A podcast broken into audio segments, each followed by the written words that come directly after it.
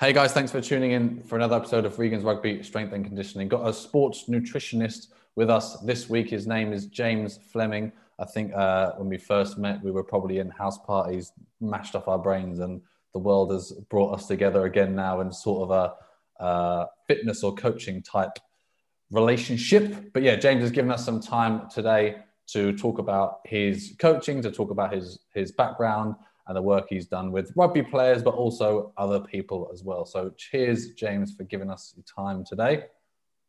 No worries at all. Thank you very much for having me. I think you just said that it's a bit of a quiet day today for you. A little bit, sort of, um, it caught me on a sort of good day. The past few weeks, uh, as we, things start to reopen, things start to go back, it's starting to pick up, which is quite nice, start to, starting to return back to some form of uh, back to some form of normality. Um, but yeah, fair, fairly sort of quiet day today. A few meetings this morning, and then um, just planning, planning some meals, um, doing some uh, creating some content for sort of upcoming social media posts over the next sort of uh, few weeks or so. Are you based anywhere, or you work for yourself in a few different sort of places and parts and individuals? Yeah, sure. So at the moment, I'm sort of still sort of um, East London, edge of Essex uh, base is still sort of around the um, the Loughton, sort of Woodford area. Um, but I can then do the good in the in a way the sort of beneficial thing with lockdown is I've still been able to carry on sort of working remotely, albeit sort of Zoom uh, things like Teams have been an absolute godsend over the past well, year year or so. Is Teams a different one like Zoom? Is it different software? Slightly different, but works as essentially the same thing. You can still sort of have everyone in the groups. You can sort of share polls. You can share your screens and things. Um, yeah, so just a different alternative. I'm a diehard Zoom, even though today they cocked it up and they've changed something, so I can't. I couldn't put this in my group, but it's all right. So why don't you give some of the peeps watching or listening a bit of a background on you and maybe how you got to where you are now in time? Yeah, sure. So um, I suppose my story goes back, well, about ten years ago now. So um, going off to uni, my background is sort of uh, sports science. So I did my undergrad in sport and, uh, sport and exercise science at Brunel University in West London. From that, the Uh, there was always this sort of running joke at school that I was going to go back and I was destined to become a P E teacher. Uh, and that's an area I sort of always looked in. But sort of once you open up your mind, if you like, to the sort of how many different areas, how many different routes you can go to within um, sports science, the area that I really enjoyed was the nutrition. Mm-hmm. And I think it's a really big impact, a big area that can have so many impacts on an athlete's performance, both in terms of obviously how they perform during training, competition, but also some maybe some other areas that aren't always uh, always necessarily considered is things like recovery, things like injury, helping with sort of um, helping with preventing illness as well, for example. And that's what I really enjoyed. So I then went off to Loughborough University, completed my master's in sport and exercise nutrition, and then Uh, spent a few years out of the sports industry, and then uh, went in a, went into a completely different industry and just did a little bit of just for friends. Um, people would still come to me, but I wasn't really doing too much. And then it was only a few years ago that I decided this is what I want to do. This is what I enjoy doing. Um, so now I've started to get back into it over probably the past two years or so. So um, I'm now registered on the Sport and Exercise Nutrition Register. So it's an accredited program that Um, as I said, sort of suitably qualified uh, nutritionists can gain membership to, me- gain membership on. In terms of sort of where that's led me, I started off with, um, I started off just at my sort of local a, a few friends, and now I work with lots of lots of different teams, from rugby, rowing clubs, um, some football clubs, badminton clubs, a whole mix of team sports, if you like, but then also lots of individual athletes. So at the moment, currently working with a few runners. So I think in lockdown, everyone's with the gyms closed, everyone's got into running. Things that a lot of people I've spoken to, they've done the Couch to five K. They've been running on a regular basis, and now they're sort of looking to sign up to their first competition. So uh, I've got a few friend, uh, a few clients that are running their first marathons, half marathons. I've got someone that I spoke to last week who's doing uh, their first ultra marathon.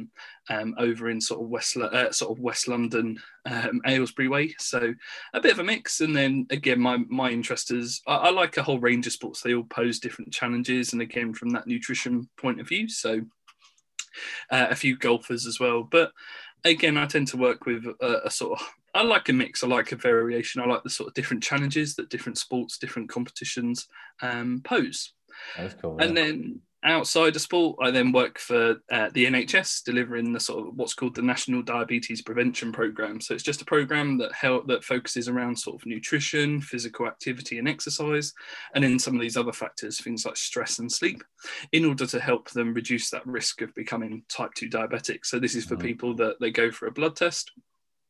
Their blood sugar level, it's not quite high enough to be classed as type two diabetic, but it's sort of slightly higher than normal. So by starting to make some lifestyle changes, it can help them reduce that risk, if you like. Mm-hmm. Loads of stuff there.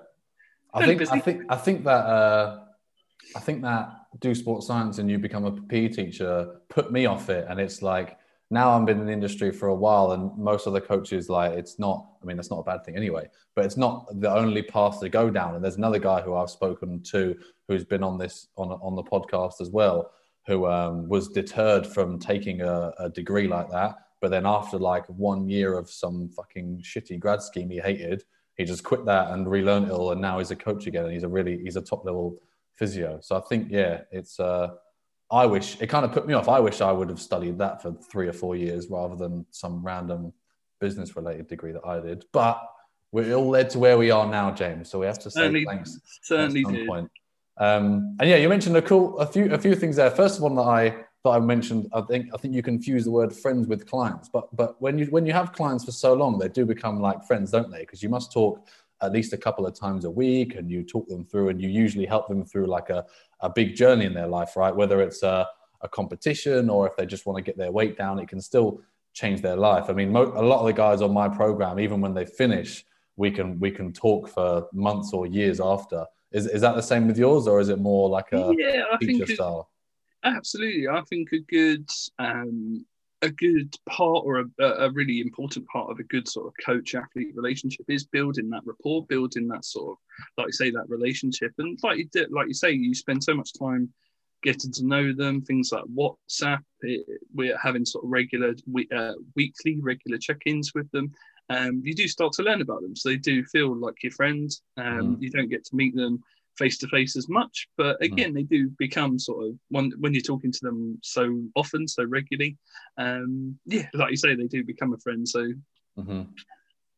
and you said that most of your stuff is, it, obviously it's got to be remote now, um but how, how does the delivering of that different? Is it because, would it not just be sending them meal plans and food plans, or how, how is your fun example of someone, how would you be coaching them through their process? Is it is it sending them a plan, or how's that work? Yeah, it's a good, good question. I think that's what I think that's the I suppose I suppose most people think it's a bit like probably what P, some people may think of P Ts. You're just going to send them a training program, that's going to be it. And I think that's probably the same with nutrition. They're just going to send I'm just going to send them a meal plan, and that'll be it. That's it. That's what you sort of get. That's what you pay for. But I think nutrition is so much more than that. I mean, first of all, for a meal plan, I can.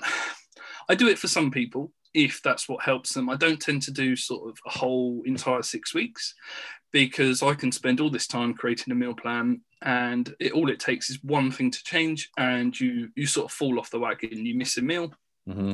Through no fault of your own, that could be sort of changes in work demand, for example, that could be family commitments. There's a whole whole range of reasons that that might change.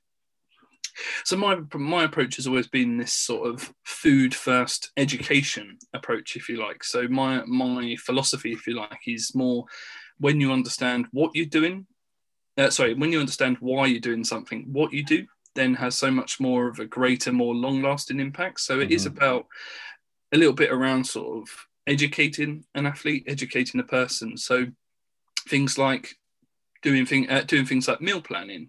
How many people actually sit down and people go, oh, I haven't got time for that. But it doesn't take too long. Just get a piece of paper and you've just got your days of the week, the different meals, and you've just got an idea of what you're going to have.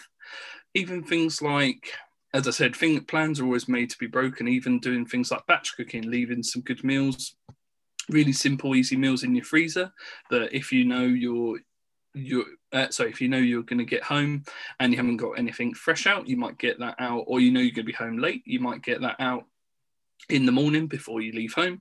By the time you get home, it's defrosted, and you can just heat it up in the saucepan, heat it up in the oven, depending on the type of food. Mm-hmm. Sometimes I think there's so many different areas, and again, I think there is a lot of misinformation out there, particularly when it comes to nutrition. So it, it's maybe trying to correct that understanding, and I think there's a lot we can do with this sort of food first approach. I think uh, one a common question, and again, you may get this yourself, is around sort of what's the best supplement to have, but actually, what's the point in a supplement? Supplement is, it does what it says on the tin. It's there to supplement a diet. I think there's so much more an athlete can do with their diet before they necessarily need the supplement. Don't get me wrong, there might be, there are certain supplements that may help, but as I said, there's still a lot we can achieve with this sort of food first approach. It's, so again, I think in terms of nutrition, first, I like that. Sometimes it's always thought of as this sort of one size fits all, but actually everyone's different. Everyone's got different uh, eating requirements, different sort of day-to-day demands. Everyone's got different taste preferences. Everyone responds in a in a slightly different way. Again, sort of going back to some of the running. Some people you talk talk them through a sort of pre-competition, you help them develop a sort of competition day strategy for running, uh, for runs, and this could be any sort of competition. And then on that day, for some for some reason, they decide to change it, and then all of a sudden they're not they're having foods that they've never trained with before, they're not used to, and they start to get that sort of upset stomach. So having to stop on a regular basis, they're struggling to maintain that that intensity that they've trained at. Mm-hmm. I was going to say, I, I get that sometimes when people might tell me, should I try this, should I try this new thing before a match or whatever? And I'm like, don't try anything new before a match, because you never know, it's going to mess you up, and you might, you might react terribly to it, and then that whole game is ruined.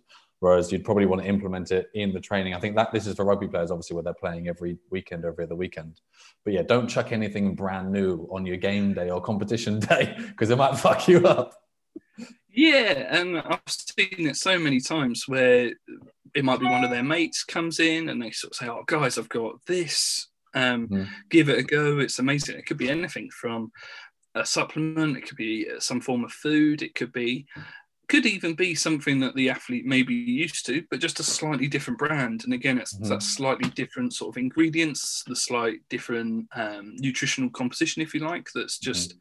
You're not used to, your body reacts, it doesn't react as well as you'd hope it would. And that's, as I said, that can be the sort of difference between winning and losing a match. Exactly, mate. And then you mentioned you mentioned supplements. Did you mean the more the protein type supplements or the health supplements, like, or is it both basically? I think it's a bit of everything, a bit uh, uh, uh, so I think it's a bit of everything. I think the most common one is sort of protein, and it's sort of what's the best, people sort of ask what's the best protein powder to get, what's the best brand, what's the best brand yeah yeah yeah well absolutely what, what's the best brand, what's the best protein. And there's a few there's a sort of a few things I always sort of ask an athlete first is, first of all, uh, as I said, do you actually need it? Can you get what you need from the diet? So in the case of, uh, in the case of protein, for example, are you, are you hitting enough based on, depending on what your training goals are?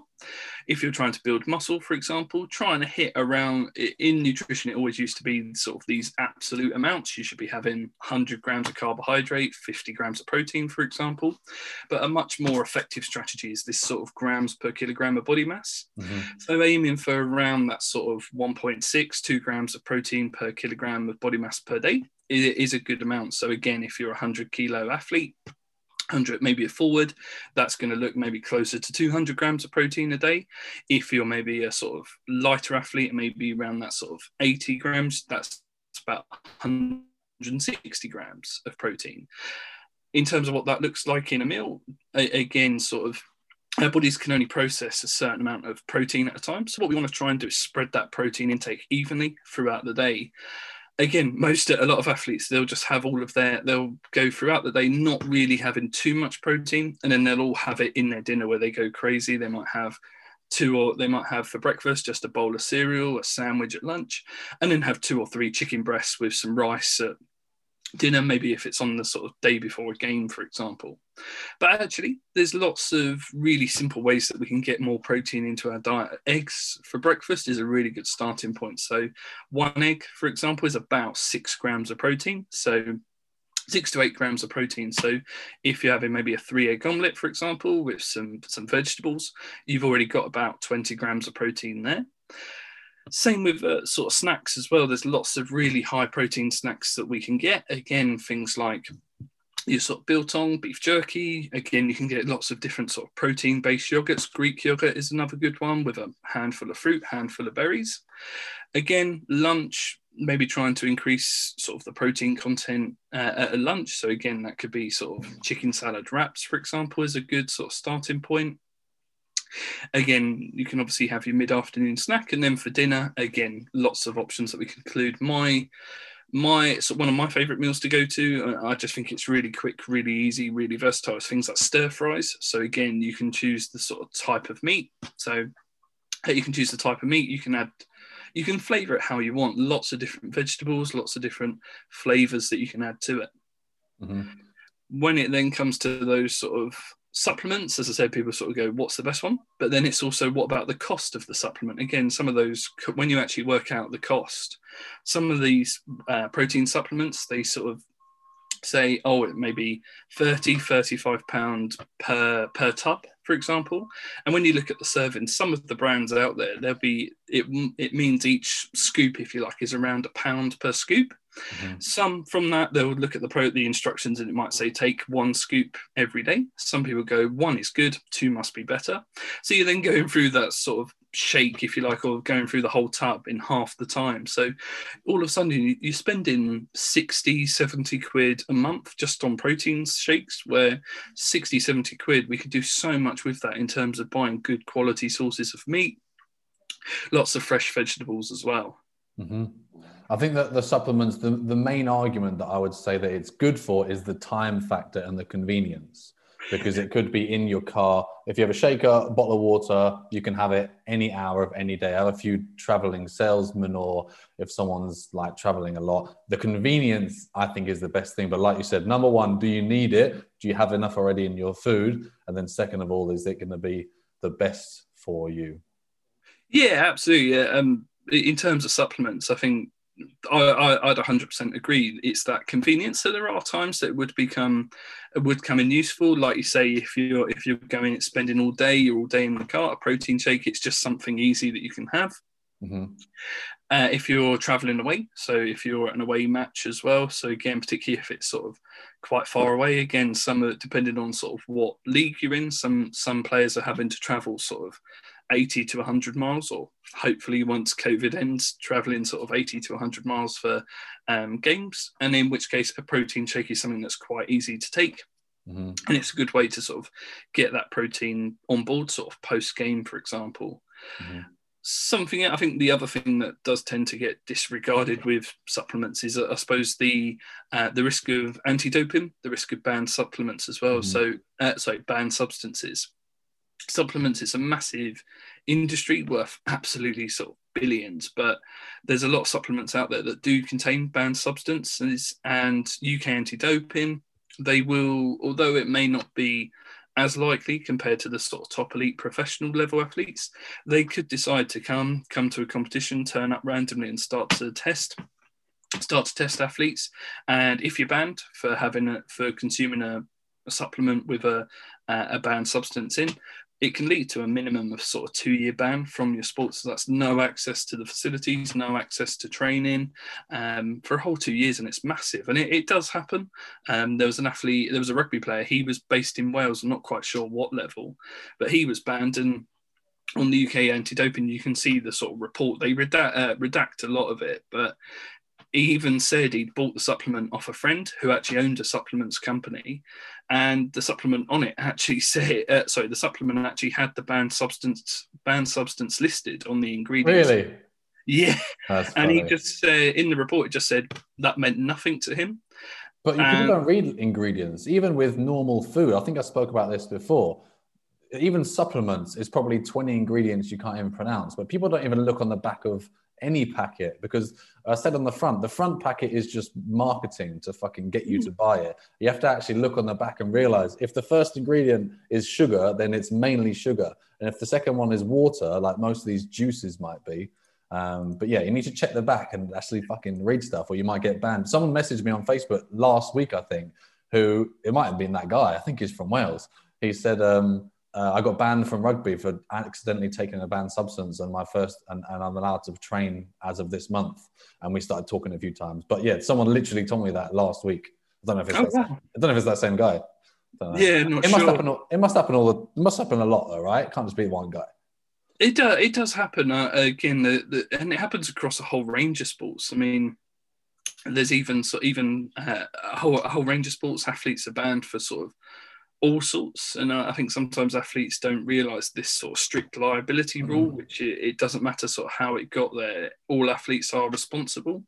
And so this is where it's really important that athletes understand the risk of supplements, the risks te- the risks of taking them um, and using them. And that's why I've always been this sort of, I always take this food first approach, but there are, don't get me wrong, like I say, there are some supplements that I would recommend. Mm-hmm. The thing I would say to anyone maybe watching this is whatever you're going to buy, whether that be protein shakes, just make sure it's Informed Sport approved. So um, you'll see it, it's a sort of yellow sort of logo on it. And it just means it's been batch tested, quality tested. And so it's been checked for any sort of banned substances. So it's a really important factor um, mm-hmm. that I look for whenever I'm sort of looking at new supplements, new companies, for example. Mm-hmm.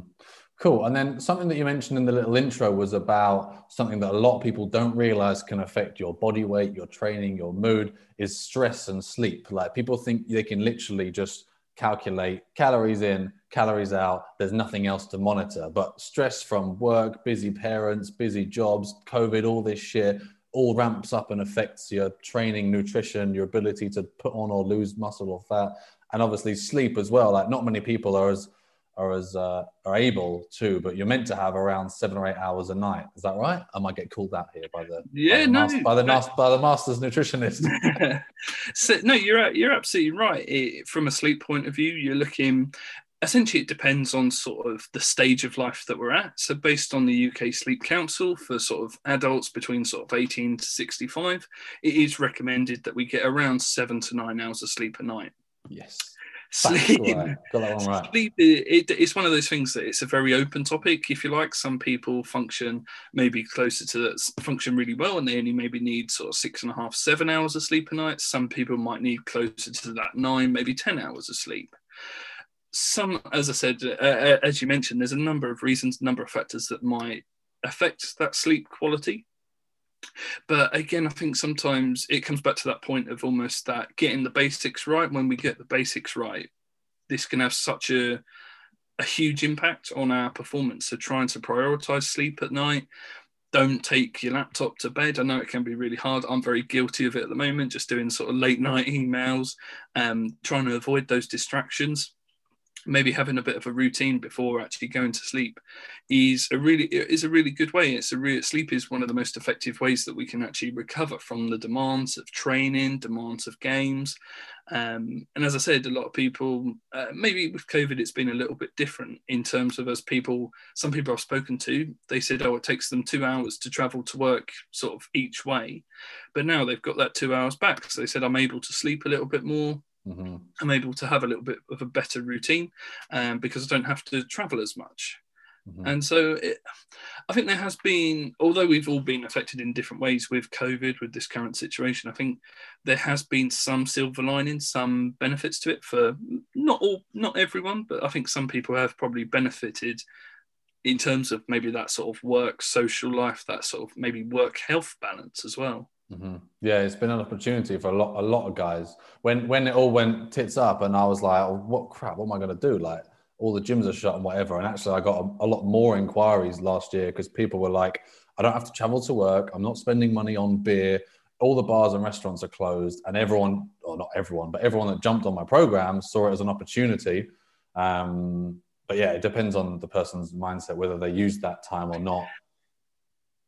Yeah, absolutely. That, uh, like you say, I think it's that mindset that's such an, uh, an important factor. Like you say, loads of people have maybe use this opportunity to actually focus a little bit more on them, a little bit more on that sort of general health, overall health. So there's so many, I can't remember what the stats were, but there was an article at the start of the year saying there were so many, the Couch to five K app, which is that sort of nine week program, gets individuals. Oh, I've lost you.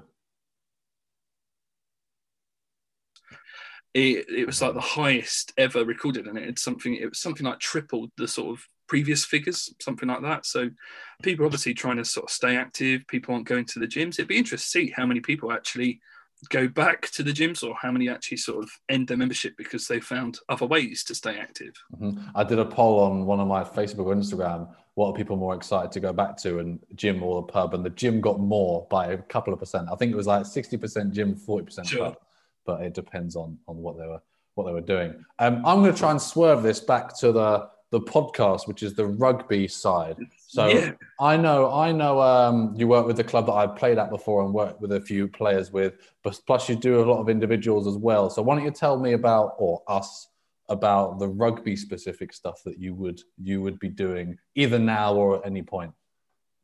Yeah, sure. So again, I think obviously we're at a slightly different stage at the moment. This is about, we're almost in this sort of return to rugby phase. And so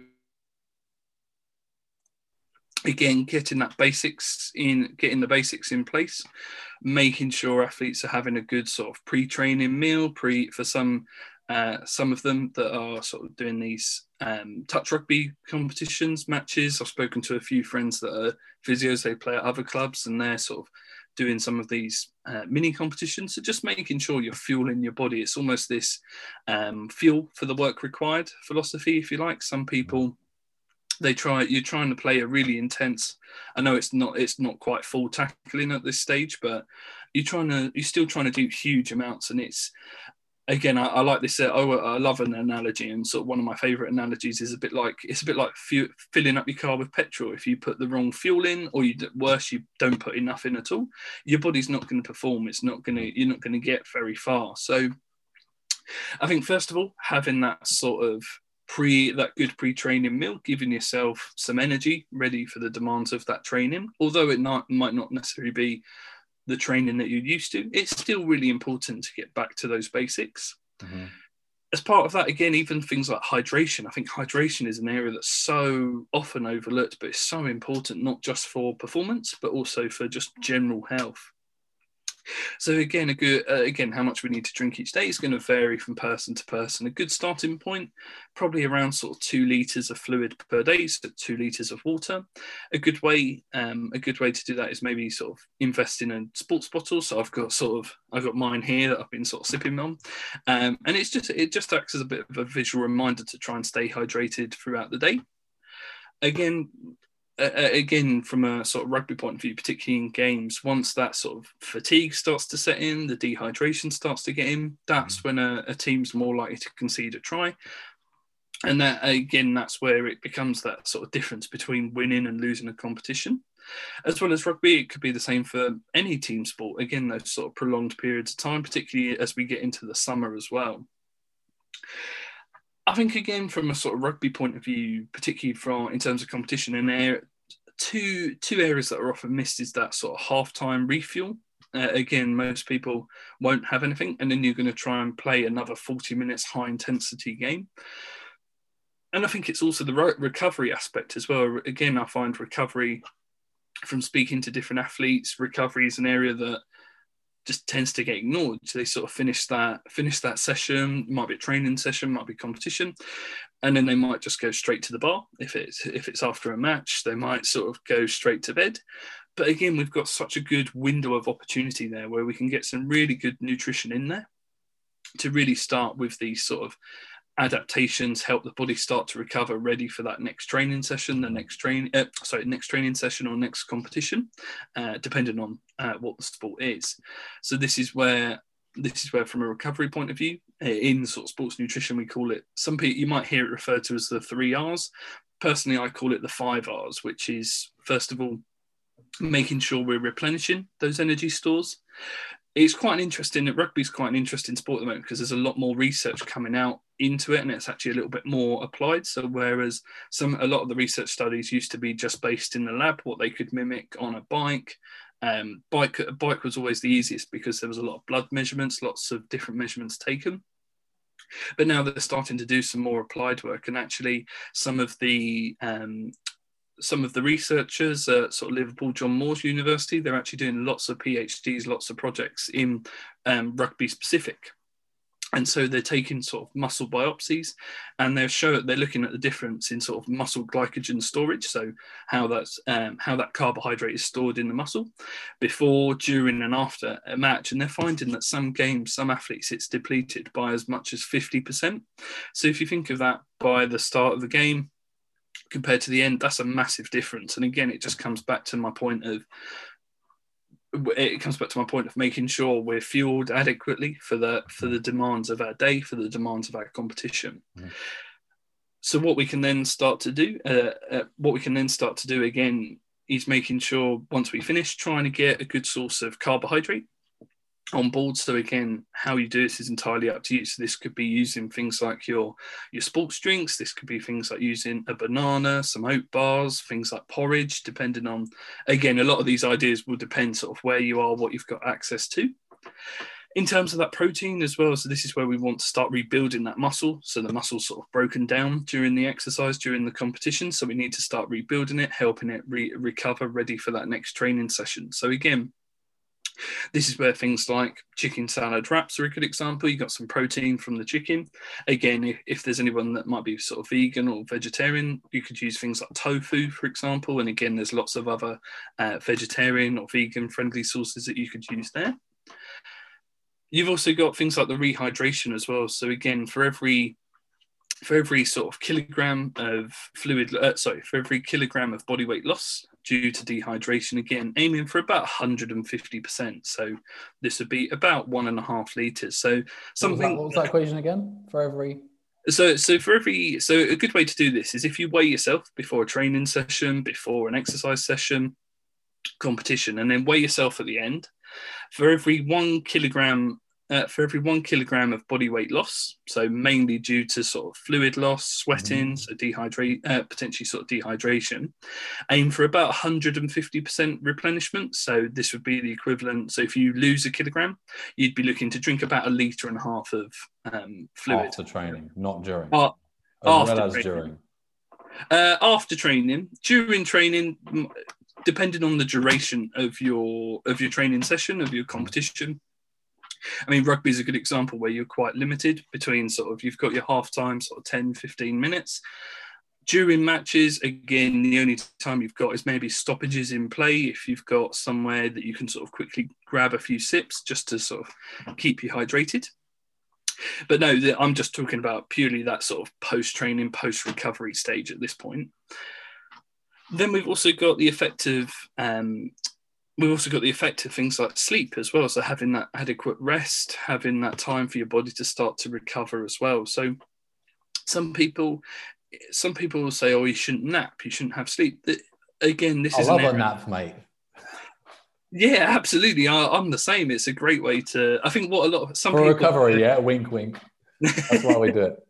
So some people, they, um, some people, they're just not, uh, sorry, some people, they, they may have it in the head they shouldn't sleep, they don't want to sleep because uh, don't want to nap, sorry, because it'll affect their sleep maybe in the evening.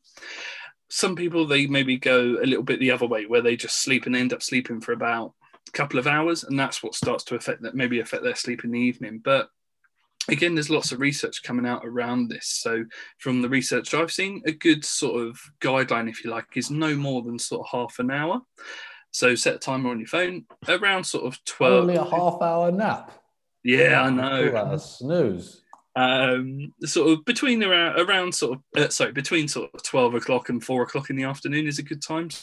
So a lot of athletes, I know some places like British Rowing, for example, they've actually got um, like a recovery centre uh, at some of their training centres where they've got beds where the Um, rowers can, between sessions, they can go off and have a little nap. Um, a lot of uh, the elite athletes will be encouraged to sort of take an afternoon nap just to help with that sort of recovery. Mm-hmm.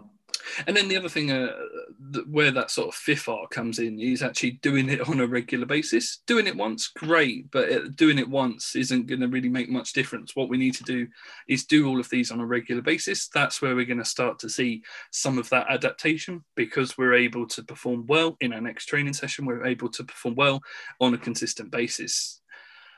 Again, some people tend to, some people tend, as I said, they tend to ignore a lot of this. And uh, as I said, it means they might be quite sore for maybe an additional day. Mm-hmm. Um, and again, that can be that can affect their performance during their training, again, during the competition, depending on sort of what sport it is. So a good example, sleep is maybe a little bit different, but particularly if, if there's anyone here that might be doing things like rugby sevens, where you have sort of short, high intensity games, but you're doing a couple of games a day. This is where that recovery aspect is so important, so vital, trying to do it as quickly as possible. Mm-hmm. To get a quick nibble in and get a lot of water in between the, the matches. If, yeah, if depending on, uh, again, uh, an, an additional consideration to that sort of fluid might be for those those athletes that sweat quite high, uh, have quite high sweat rates, maybe including sort of electrolytes, electrolyte tablets, or you can make your own, add in a pinch of salt is a good example, just to um, help, like I say, with those electrolyte losses. Mm-hmm.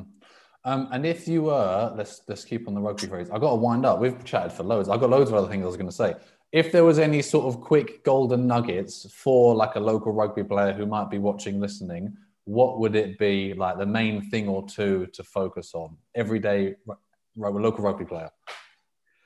Golden nuggets for me are sort of top two, I think, is this focus on your diet first. There's so much you can do with it, getting the basics right, making sure you're getting good sources of carbohydrate within within your meals each day.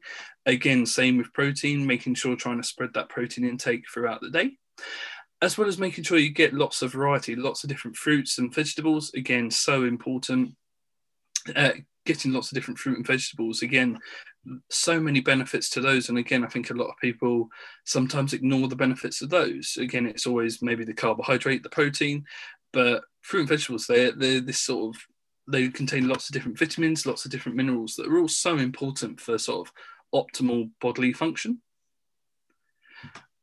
As I said, I think there's so much you can do just from diet, um, just from diet. And uh, again, a sort of well-planned, adequately designed diet should be enough without the need necessarily having that need for things like supplements, for example. Food first, you said. Yeah, having that food first approach, that's always been my approach, but there's still room for things like supplements on the um, on that occasion, should they be needed. Cool, sweet. Right, I'm going to go to see if there's any questions. I know a guy on the programme, Ed, had one. I, I mentioned it earlier. I'll just read it out. So what are the good combinations of pulses, legumes, and the like?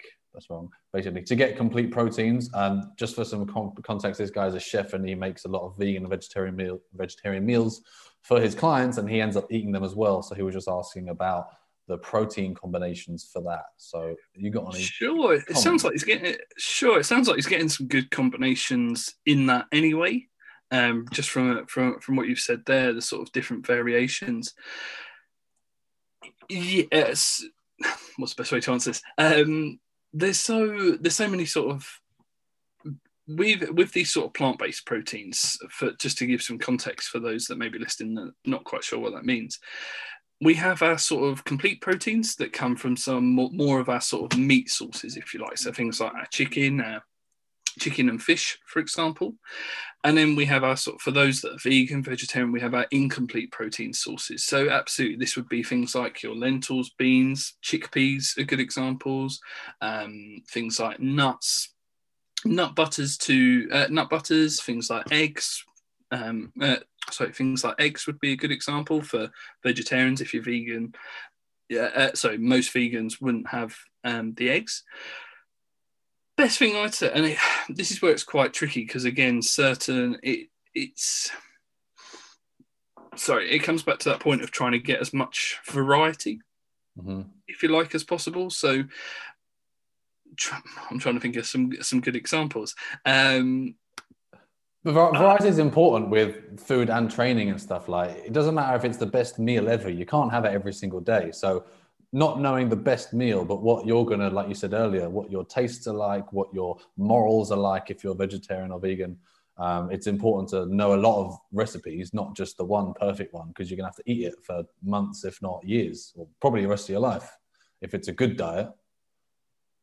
Yeah, and this is where it's keeping, uh, if you give, exactly like I say, if you just have the same thing every day, it's going to get very boring quite quickly, and that's where you start to lose that engagement a little bit with it. So trying to get lots of varied sources, I, I'd say, is really important. So as I said, things like your tofu, uh, things like your tofu, you have got those sort of um, meat-friendly alternatives, things like your your corn, for example, your soy products, your soybeans, your, um, as I said, things like nuts, seeds, things like peas.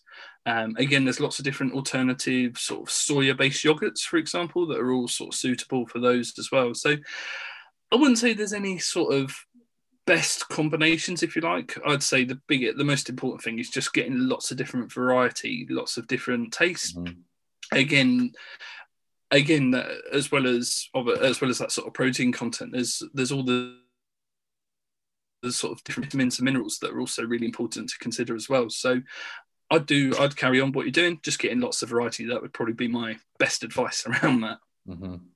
Cool, nice. There's loads of other notes I had, but I have a client catch-up in four minutes, so I'm going to have to shut it off there. Uh, but before we close, if anyone wants to get hold of you, James, where's the best sort of place to do that? Yep, sure. Um, so I'm on social media. So um, I've got a Facebook page, Instagram page. They're both the same, just James Fleming Nutrition. Um, I've got my website, which is uh, j fleming nutrition dot co dot u k.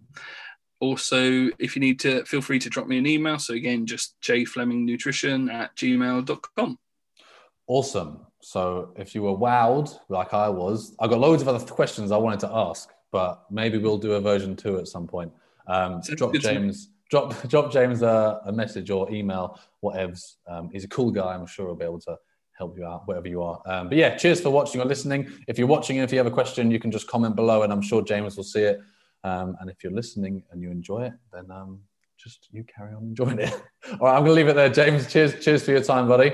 No worries, um, mate. Uh, we'll, we'll, we'll, we'll do a revisit at some point because there's plenty more topics I'm sure we could chat about.